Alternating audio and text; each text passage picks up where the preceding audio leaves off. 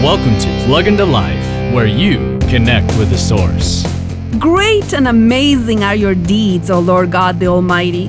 Just and true are your ways, King of the nations. Revelation 15:3. These words came to mind because of what I experienced yesterday.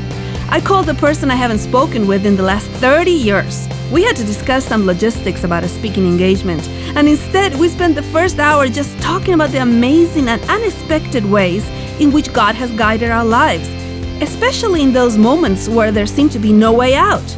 We were both amazed at the way God arranged every detail of our lives. Yes, great and amazing are your deeds, O Lord. He has saved us and He truly guides our lives. For more insights and resources, plug into Jesus101.tv. That's Jesus101.tv.